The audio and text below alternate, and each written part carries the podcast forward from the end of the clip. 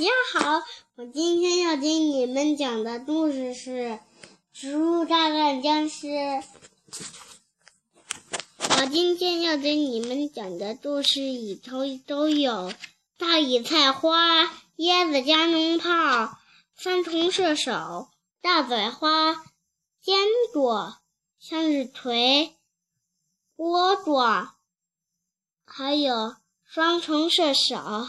三线射手，嗯，迷糊猪，玉米投手，大蒜，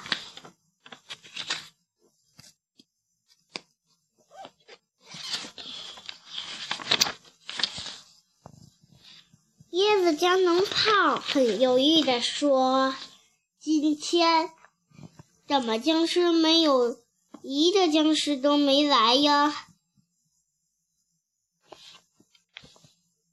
那个莴苣说：“今天我莴苣心情很好，他就出来来散步了。突然看见了那，他突然看见了三叶草。三叶草问道：‘今天你怎么那么愉快呀？’说：‘今天我心情好，想出来散散步。’”仙人掌又不是莴苣，又走着走着碰见了椰子加农炮。椰子加农炮说：“今天你怎么那么愉快呀？”但是今我转问道：“因为今天我心情好，想出来散散步。”然后椰子加农炮说：“今天我心情不好，因为僵尸不来。”僵尸意思。这一天，僵尸来袭了。阿萨米，冲嘛！